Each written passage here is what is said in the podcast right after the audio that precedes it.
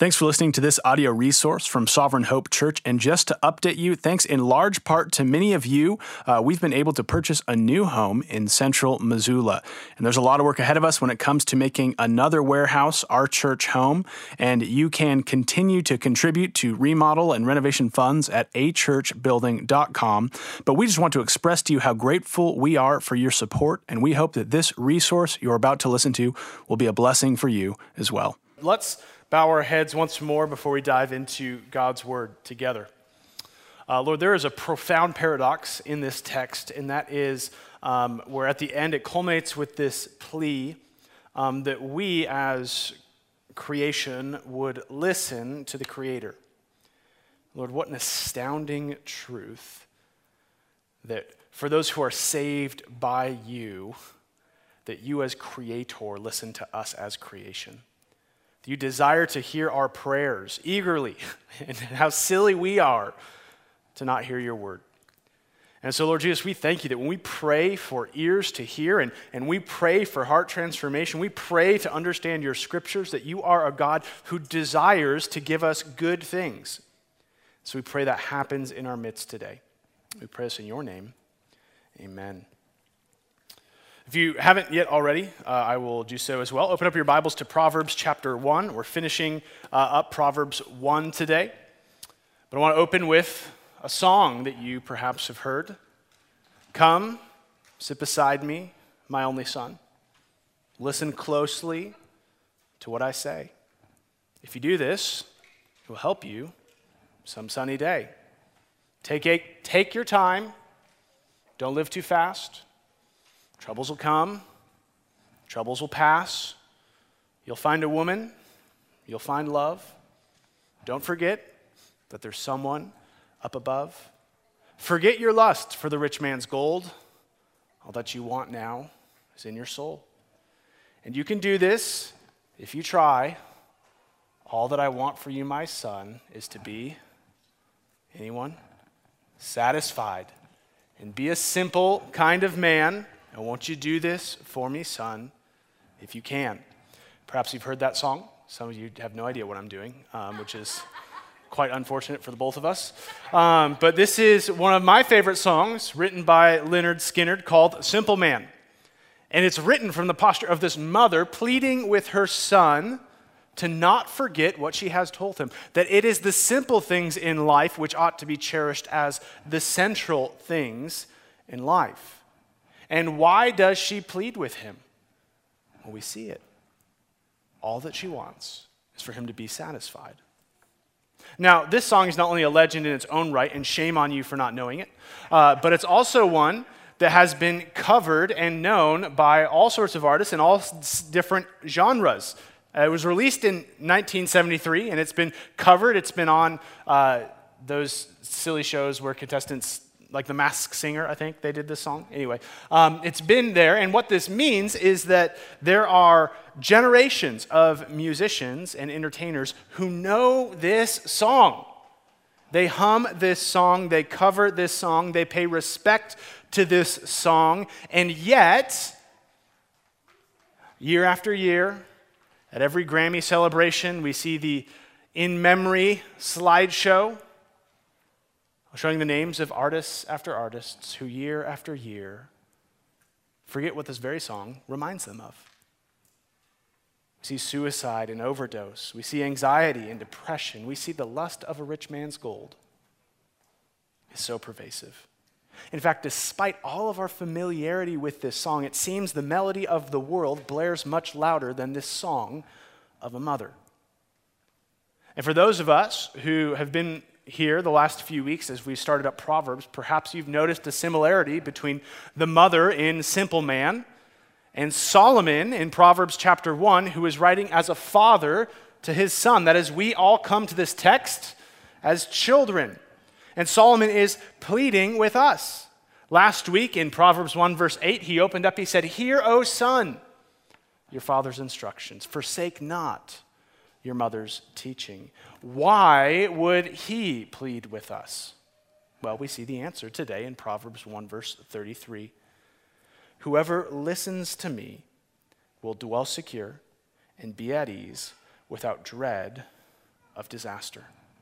See, here's the wonderful promise of God's wisdom. What does God, God's wisdom want of you? It wants for you to be satisfied. But just as we know is true with our songs, there's a difference between hearing a song and listening to a song, between knowing a message and actually heeding its message. But this is what Proverbs 1, verses 20 through 33 wants to help us with today. It wants to show us that to hear the call of wisdom, to hear the song of what we hear today, means that we should actually listen to it. We should apply it. We should respond to it. And the big picture of what we're going to see today is this is that wisdom is openly available but exclusively applied in the gospel. Wisdom is everywhere. It's pervasive. And yet, it's still somewhere to be found. You have to access it somewhere. You have to find its entry point somewhere. You have to lay hands on it somewhere. And that somewhere that we access the wisdom which leads us to satisfaction is where God has placed it, which is in the gospel of Jesus Christ. And we're in the middle of this fatherly monologue to a son. And last week, the father um, characterized the call of the sinner. He spoke as sinners would speak to his son to warn him. And today, the Father is going to introduce us to another character, a character of Lady Wisdom. This character speaks not from the side of sinners, but from the side of wisdom. She's a caricature, a personification of biblical wisdom. And in today's text, we're going to see three things about Lady Wisdom. In verses 20 through 21, we're going to see wisdom's call. In verses 22 through 32, we're going to see wisdom's critique. And then in verse 33, we are going to see wisdom's comfort. So let's begin by looking at wisdom's call and let's see what we learn about Lady Wisdom in verses 20 through 21. Wisdom cries aloud in the streets. In the market, she raises her voices. At the head of noisy streets, she cries out. At the entrance of city gates, she speaks. So before we see what wisdom is going to speak, what wisdom is going to do, let's remind ourselves what wisdom is in the book of Proverbs. Uh, our opening sermon, we kind of saw the slogan for the book and the definition of wisdom in Proverbs 1, verse 7, which says this The fear of the Lord is the beginning of knowledge. Fools despise wisdom and instruction. What is the fear of, or what is wisdom? It was like Jeopardy. What is the fear of the Lord? Wisdom, Alex. Uh, what is the wisdom? It's the fear of the Lord. Well, we should know what the fear of the Lord is, shouldn't we? What is the fear of the Lord? It is a reverent reliance upon God. It's the realization that we were created to be wholly dependent recognizing the obligation we have to delight in, to worship, and to adore the God who created us for his glory. The fear of the Lord chooses to see everything in this world. It is this lens of wisdom that sees it through the eyes of the Creator instead of the desires of the creation. So, Lady Wisdom here isn't just a placeholder for bright thinking. Lady Wisdom is the personification of a right relationship to this God. It is wisdom is a right relationship to God who knows all things. So that's what wisdom is. Wisdom is a right relationship to a God who responds to God rightly by recognizing our reliance upon him in all things. But what else do we learn about Lady Wisdom here? She's pretty vocal, isn't she? This whole town is filled with her message. Do you see that in verse 20? In, wisdom, or in the streets, wisdom speaks. In the marketplace, wisdom yells. At the head of noisy streets, she does the best to be the loudest voice. And even when you're coming into the city for the first time, at the entrance to the gates, she makes her message known. If you've ever visited a historic church or a center for performing arts, you've sat in a space completely opposite this space.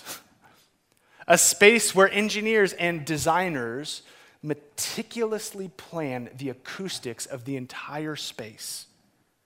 The best theaters boast that regardless of how big the venue is, that two performers could stand at center stage and whisper without the help of microphones. And that whisper would be hear, heard clearly at even the worst seat in the concert venue. And here in Wisdom's Call, we see the world is acoustically tuned by God Himself as the concert hall to carry His glory to every seat. All have heard this wisdom. Look at how the psalmist puts it in Psalm 19, verses 1 through 4. The heavens declare the glory of God, and the sky above proclaims his handiwork. Day to day pours out speech, and night to night reveals knowledge. There is no speech, nor are there words whose voice is not heard. Their voice goes out through all the earth, and their words to the end of this world. In them he has set a tent for his son. You see, every square inch of this divine theater we live in reverberates with the constant glory of God demanding to be heard. It was created so that we would hear him and in turn know him. And do you realize that every natural thing you encounter in this world is meant to draw us into a right relationship with God? And yet, Rocks and stones and trees and sticks don't verbally say anything, do they? But here is a new wisdom, a wisdom that is being proclaimed, exclaimed, and declared without excuse by Lady Wisdom. The call to hear and know this God by fearing Him, by relying on Him, by loving Him. You see, you can't turn anywhere in this world, whether you are Christian or not and not see that there's a God whom we ought to worship. And more than that, when we encounter this text, don't you kind of get the feeling that Lady Wisdom is almost stalking us? She's almost following us, right? Do you get the picture of what's going on in verses 20 and 21? Here, it's like when you go to work in the quiet streets of the morning, she's there. When you're at work in the marketplace, she's there. When you're driving home at rush hour traffic on reserve, she's there. When you're trying to escape the city on vacation, she is there. Speaking so that you might hear her, calling out so that you might heed her. So, what do we learn about wisdom's call here? It is intentional that you would listen, and it's everywhere that all would listen. But, despite how intentional and pervasive this call is, despite how to know anything in this world, to hear anything in this world, is to hear what we need to hear that should cause us to know God. The problem that is assumed here is that apparently not everyone who hears it actually hears it. Look at how Paul speaks of this dilemma in Romans chapter 1. Romans 1, verses 18 through 20, Paul says this For the wrath of God is revealed from heaven against all ungodliness and unrighteousness of men who by their unrighteousness suppress the truth. For what has been known about God has been plain to them because God has shown it to them. Do you hear Proverbs 1? Do you hear Psalm 19? God has shown it. For his invisible attributes, namely his eternal power and his divine nature, have been clearly perceived ever since the creation of the world in the things that have been made. So they are without excuse. Verse 21 continues and it says this For although they knew God, they did not honor him as God or give thanks to him. They suppressed the truth of God. They heard it but ignored it. They wouldn't listen to it. They got rid of it. Everyone has heard it, but people rejected it. Wisdom calls loudly for us to fear the God who created us, but we have made a habit of ignoring her song. And this is what the larger portion of this passage in Proverbs chapter 1 begins to unpack for us. The problem. You see, the content of wisdom's call, which is everywhere, is actually a critique of our dead hearts. And that's our second point today wisdom's critique. In verses 22 through 32, we're going to read a summary of wisdom's critique. And then she's going to give two supporting arguments as to why her critique is true. And we read the summary of her critique in verses 22 through 23. How long, O simple ones? This is wisdom. This is the call that's going out. How long, O simple ones, will you love being simple? How long will scoffers delight in their scoffing, and fools hate knowledge. If you turn at my reproof, behold, I will pour out my spirit to you. I will make my words known to you. So here we see wisdom's summary. Her summary is this You've got broken hearts, and you need help. Isn't that really what she's saying? And she begins by addressing kind of these three classes of people. First, she speaks to the simple. The simple in Proverbs is generally perhaps the immature, the new, the naive, the person who's easily satisfied with where they are. And then she speaks to the scoffer. Of all the three people groups in here, none of them are good. This one is the worst. Because the scoffer implies that they, he actually hears her call quite clearly. He knows it and he's familiar with it. He scoffs at it. What is scoffing? I don't know, but you know the sound scoff. we mock it. We call what is wise to be foolish, is a hardened heart. And there's this category of the fool. Perhaps the difference is just not young or naive like the simpleton, but someone who is perhaps advanced in years and has no idea that they're living life backwards. And what's important for us to see actually in these three categories are the heart words that Lady Wisdom is using. These heart words are key words in the book of Proverbs. And did you see them? Did you see the three heart words in Proverbs 20, uh, verse 22? How long, O simple ones, will you love being simple? How long will scoffers delight in their scoffing? And fools hate knowledge. Love, delight, hate. These are words we feel, aren't they? Wisdom is not writing to people's minds, as we would think in this Western world. Wisdom is writing directly to their hearts. She's after those who love ignorance, who boast in arrogance, and who hate considering it any other way. Now, what's interesting is Lady Wisdom comes to this town and she wants to be heard. And where does she go? She doesn't go to the Society of Wisdom, does she? Because none of us start out wise. No one starts out wise for wisdom to call out to. We all start out in this deficit of foolishness. We are all born in a Romans 1 world where the call has gone out, and we, by default, have proven either our simplicity, our scoffing, or our foolishness. But here's the beauty of it we can spend a lot of time trying to diagnose whether we are simple, whether we are scoffers, or whether we are fools. But the wonderful thing here is that all three of this people, which is comprehensive for all of us who are in sin, are called to do one thing. We are called to one place. Romans 1, verse 23, or Proverbs 1, verse 23. If you turn at my reproof, behold, I will pour out my spirit to you, and I will make my words known to you. Isn't that great to consider? Doesn't that speak to the comprehensiveness of God's solution to our multifaceted problems? You see, not only is God's wisdom everywhere to be heard, but God's wisdom is helpful to correct anyone who has responded poorly. Have you ever asked yourself the question can God really help me? Have you ever considered a track record of foolish decisions and wonder if there's any hope for you? Have you ever perhaps been the scoffer with a heart so hardened you wonder if there's grace? Have you ever been so upside down in your world and you wonder, can I ever make it right? Well, here's God's answer to you you can by coming to his wisdom. All it takes is turning if you, hear, if you turn at my reproof.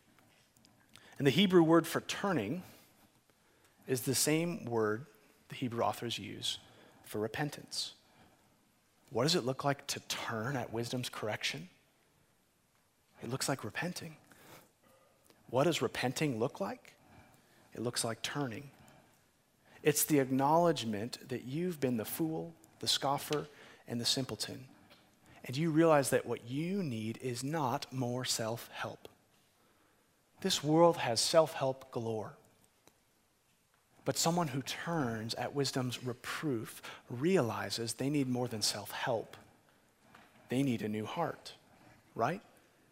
Isn't that what verse 23 assumes? I will pour out my spirit to you, and I will make my words known to you. Wisdom isn't realizing that you've figured something out. Wisdom isn't a stroke of your own genius or intellect. Wisdom is realizing that God, in His grace, is offering to change your hearts. If you look at your heart and you see those heart words of loving what is simple, delighting in what is scoffing, and hating knowledge, how do you fix a broken heart? There's a song there. How do you fix it? You need a heart transplant. Something needs to change here. You need God's Spirit, His Holy Spirit poured into you to rechange, reorganize, and re-enliven the desires of your hearts. What Lady Wisdom is promising in Proverbs 1, verse 23, is nothing short of conversion, of being made new by faith and repentance in Jesus Christ. As the New Testament authors speak of this, look at how Paul describes this experience in 2 Corinthians 5, verse 17. Now, 5, I'm in the wrong place. There we go. Therefore, if anyone is in Christ, he is a new creation. The old has passed, and behold, the new has come. So, why is it that we have seen this wisdom has gone out into the world pervasively, intentionally, and exhaustively, and yet we on our own cannot turn to it? Well, it's because the problem is not with our ears, the problem is with our hearts. Our hearts need to be changed. Now, if you're a Christian, I imagine that you have experienced this joy. You've experienced what wisdom calls a reproof, we call grace, because we realize that it is calling us to something better, that it is fanning an affection that has been dead our whole life for Christ, and we turn and we repent to Him. We positionally see what He has done, and we run to Him with a heart set on fire by His Holy Spirit. But for some of us, non Christians, and maybe even those who claim to be Christian, this idea of heart change actually seems foreign and perhaps even unneeded. Do I need to have a new heart when I could say the right things? Do I need to have this kind of satisfaction when I'm satisfied by other things? Well, here we see the benefit of wisdom. Wisdom is knowledge beforehand. And it's going to get in front of us. And she's going to bring two supporting arguments to her, her call that you have, a, you have a broken heart and you need help. In, verse tw- in what we just read, we see this summary, and now we see two supporting arguments. The first supporting argument that you need a new heart is seen in verses 24 through 28. Why do you need a new heart? This is what we're going to see in 24 through 28. Because without it, you'll never find wisdom, even if you look for it. Without a heart change, you'll never find wisdom, even if you look for it. Verse 24 says this Because I have called, and you refuse to listen, have stretched out my hand, and no one has heeded because you have ignored all my counsel and would have none of my reproof, I will also laugh at your calamity. I will mock when terror strikes you. When terror strikes you like a storm and calamity comes like a whirlwind, when distress and anguish come upon you, then they will call upon me, but I will not answer. They will seek me diligently, but they will not find me. So, in one sense, there's a very firm warning here that we ought to heed that for each of us, there will be a day when responding to wisdom's call is too late. If you're wondering when the time to turn is, it's now. Don't waste today. This is not a message to be applied tomorrow. This is a message to be applied now, in this moment of turning from sin and turning to Christ. One day we will all stand before God, and at that point it is too late to turn. At that point, when you call out to wisdom, the wisdom that you have mocked, the wisdom that you have scoffed, she in turn will scoff at you and say, You fool. You had every opportunity, but chose not to. But I think Solomon is actually making a different point here, but it's a point nonetheless weighty. We see the weighty language he uses in verse 28 when he says this They will call out to me, but I will not answer. They will seek me diligently but will not find me. So here's the picture Lady Wisdom is painting the scoffer, the simpleton, and the fool all encounter some sort of trial of the heart, right? You look at the words that precede this this calamity, this whirlwind, this storm that comes into their life. And in that moment, they begin to sober up to their foolishness and realize that either something is wrong or something doesn't satisfy. And maybe you've had a moment like that. Maybe that's what's brought you here today to, to be with us in person or to listen to this online. There's some event in your life which is showing you that something is not right. That there is a limit to your own satisfaction or there is a pain beyond your imagination. And in that moment, just perhaps like you do, you begin to avoid what is wrong by looking for what is wise. They begin to seek wisdom, but they do not find her. And this sounds perhaps like wisdom has hidden herself, right? But I don't think that's the point. Let me show you why. Look at all that wisdom is doing in this text. Again, if you start in verse 20, wisdom cries aloud. She raises her voice. She cries out again. She speaks continually at the gates. We see in verse 24 or 25 that they have ignored counsel that they would have none of her reproof. And in verse 23, we see how serious it is when she says, or verse 24, she says, I have called and you refuse to listen. I have stretched out my hand and you have not heeded.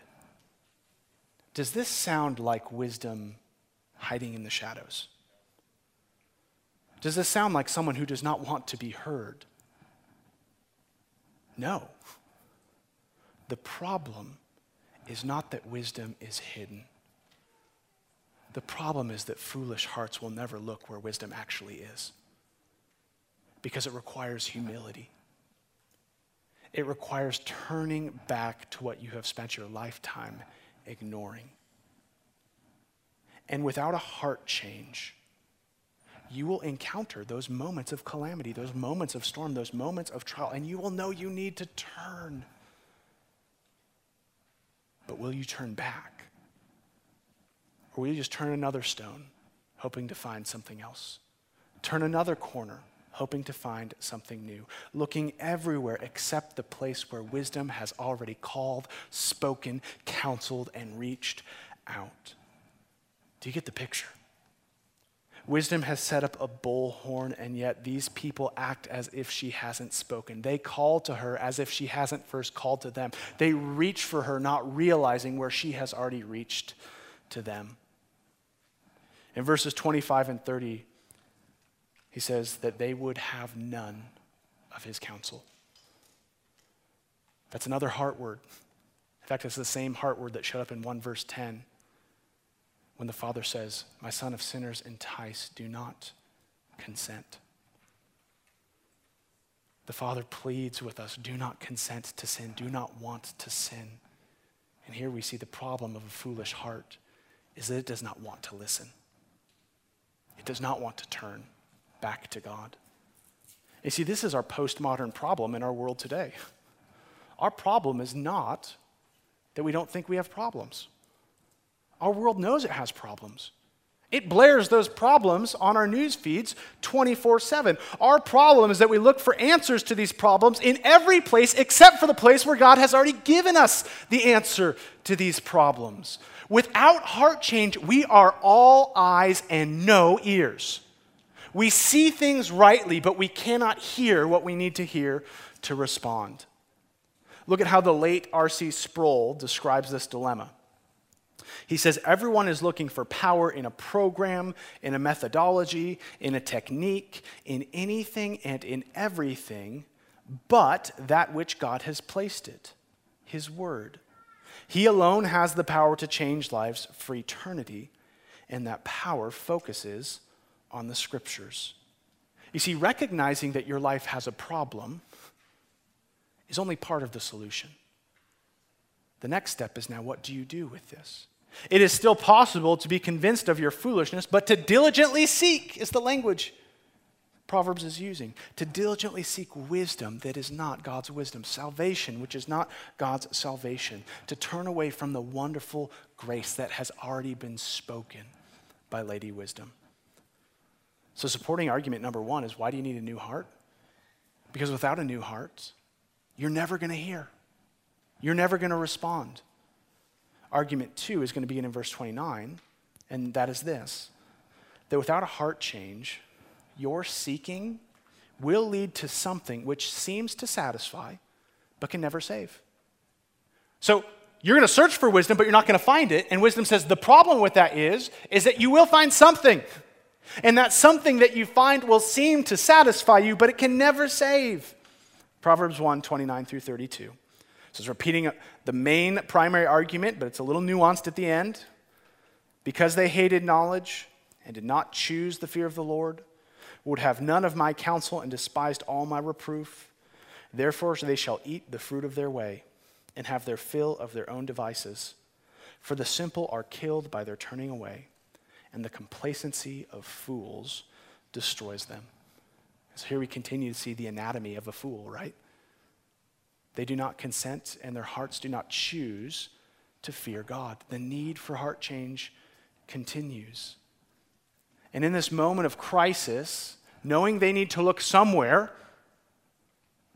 they don't turn back to wisdom, but instead they look to other things. And they find something which satisfies them. They find something which actually fills their bellies. That's what's implied when it says, Therefore they shall eat the fruit of their ways and have their fill of their own devices. And then wisdom says something incredibly profound. Look with me at verse 32.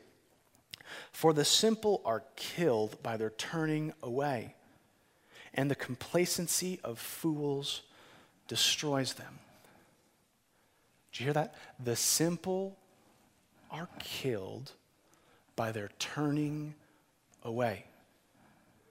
Do you remember wisdom's call in verse 23? If you turn at my reproof, I will pour my spirit into you. I will make my words known to you. But here, simpletons turn, they repent away from God.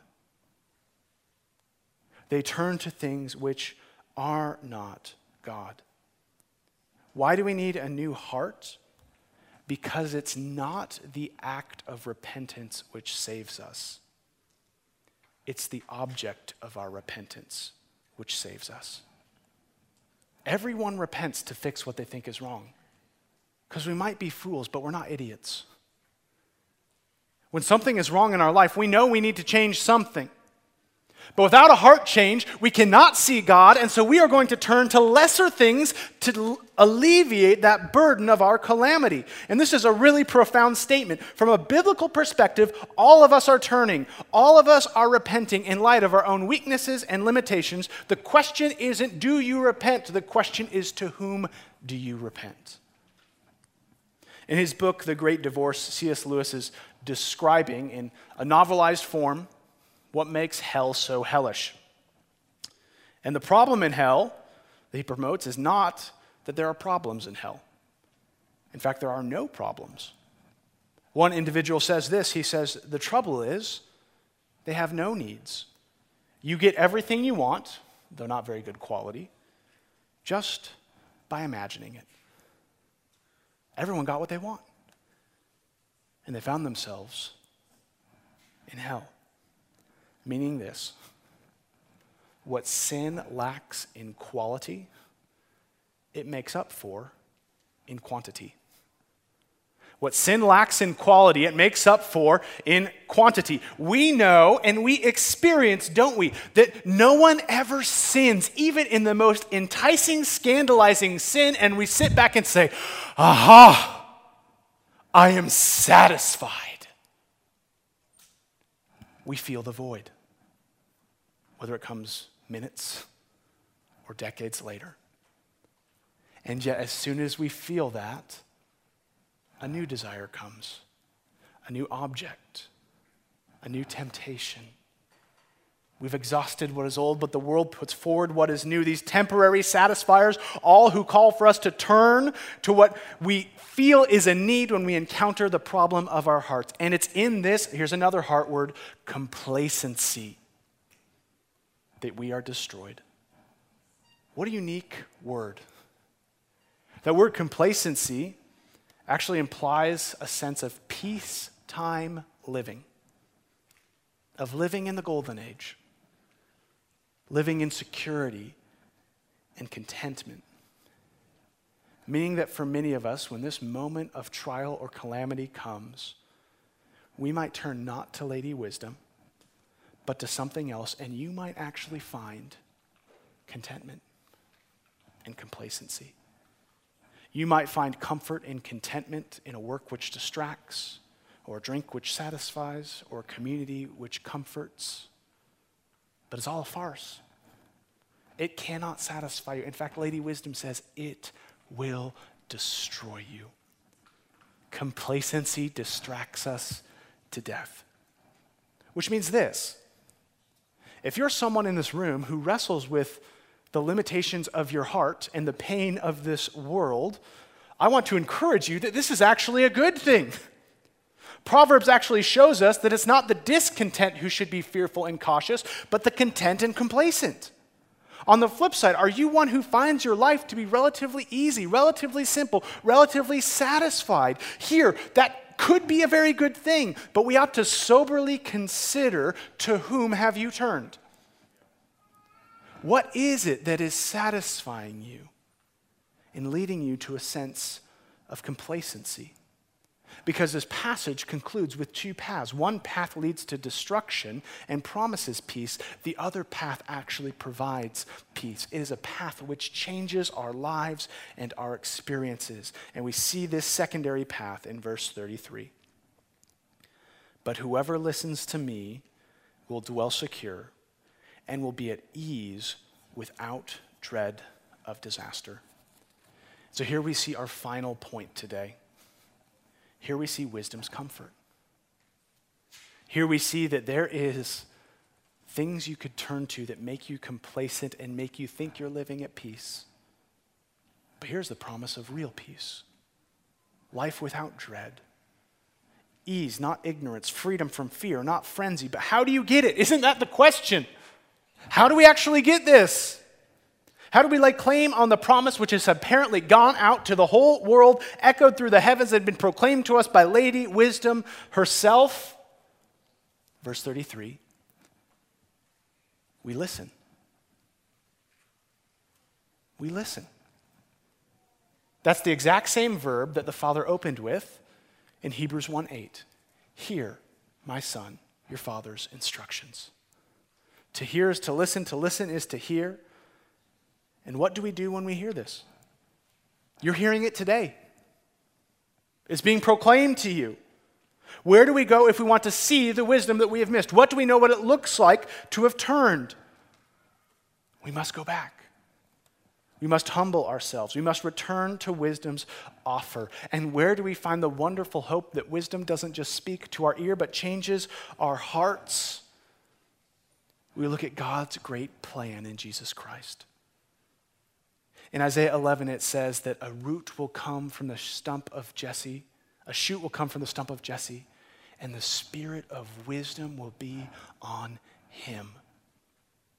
There will be a man who has this spirit.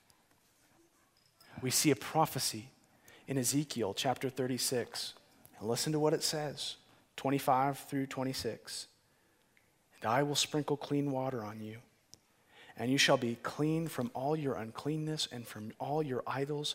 I will cleanse you, and I will give you a new heart, and a new spirit I will put within you. And I will remove the heart of stone from your flesh and give you a heart of flesh here is this prophecy that God is going to do this work. And we actually get to see the fulfillment of it in Ephesians chapter 1. Look at the wonderful fulfillment of this heart change and where we can find it. Verses 16 through 20. I do not cease to give thanks for you, remembering you in my prayers, that the God of our Lord Jesus Christ, the Father of glory, may give you the spirit of wisdom and of revelation in the knowledge of Him, having the eyes of your heart enlightened, so that you may know what is the hope to which He has called you. Do you hear Proverbs 1 in here? What are the riches of his glorious inheritance in the saints? And what is the immeasurable greatness of his power towards us who believe, according to the working of his great might, that he worked in Christ when he raised him from the dead and seated him at the right hand of heavenly places? Isn't this wild? And it gets cooler when we see this contrast. Okay, look at Proverbs 1, verse 28, where it says this Then they will call on me, but I will not answer. James 1, verse 5. If any of you lacks wisdom, let him ask God, who gives generously to all without reproach, and it will be given to him. Forget my bad formatting. Those are two different texts, right? They look for me and I won't answer. James 1, verse 5. Call on me and I'll graciously give. What changed? What hope is there for you? Jesus changed everything. In Proverbs, Lady Wisdom called out and no one turned. So in the gospel, Jesus Christ did far more than call out to us. He came down for us. He came to pay the price of rebellion that our itching ears and our dead hearts earned so that he might remove that and open our ears to hear and our hearts to love, not what is simple, but to love our Savior. Jesus' message doesn't call for us to return to the streets. Jesus' message grabs the heart of the sinner and brings us back to the cross.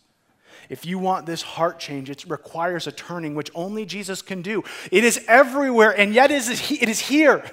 It is in the work of Jesus that your heart is made new. It is turning to no one else except the Christ who died in your place, who can revitalize what sin has broken.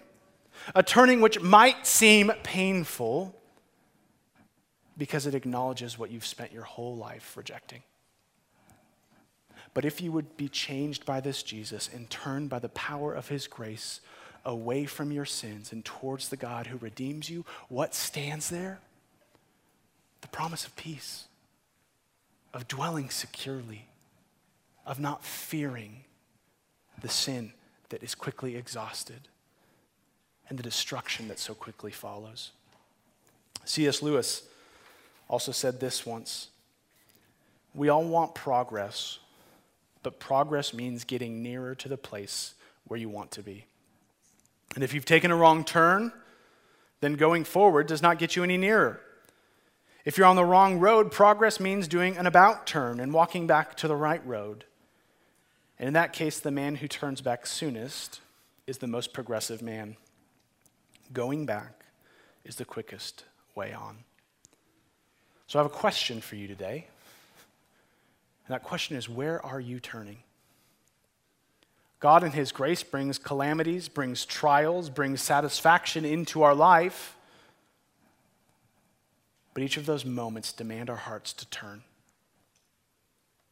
And are you turning to the God who has promised to satisfy, or are you turning to lesser things, endless things, things of poor quality, but of momentary joy? Are you turning to something not newly found, but something long ignored? Are you acknowledging your own foolishness? This is something which, if you've never done this, you have the opportunity to do this today. You have the opportunity to turn before it's too late. If you're stuck in the heart words of loving simplicity, delighting and scoffing, hating knowledge, not consenting to God, there is hope for you. That if you come to Jesus, He will change your heart. He will help you with the burdens that you're carrying. He will give you affection for you. He will promise you peace. But you must see the good news of what Jesus has done to take away your sins and see that He has restored you back to God so that you can fear Him with the best sense of fear. That this God is for you, this mighty, powerful God is for you in Jesus Christ. And to those who are Christian, those who have repented in this wonderful ultimate repentance of turning, this text shows us that repentance is not a once and for all act. The daily, the call of this world is to turn you from, to literally cause you to repent to another. And you see, there is a complacency of sin which offers death deferred. It says life is hard, but look at this new politician. Look at this new lover. Look at this new TV. Look at this new phone. But it's endless distraction before destruction. But in Jesus, death isn't deferred, death is destroyed. Death is conquered in the King who bore your disaster for you so that you might turn and have this peace. You might turn and experience no loss. You might turn and have this satisfaction. So, will you listen? Will you hear? Because Christ has done more than call, He has come for you. And that is the good news of the gospel. Let's pray. Lord Jesus, we pray that you work wonderful things in our hearts. Every act of worship that we offer, regardless of how long we've been a Christian, is due to the miracle of you pouring your spirit to dead hearts. It is a miracle of sin defeated on the cross, of death defeated in an empty tomb. And so, Lord, we pray for us today that we now look into our world and we see with clarity how everything reverberates with the call of your grace. To trust in this God, to worship this King, to say no to the turning which leads to complacency, and say yes to the turning which leads us to eternity. Lord, satisfy us with your grace in a way that only you can. We pray this in your name. Amen.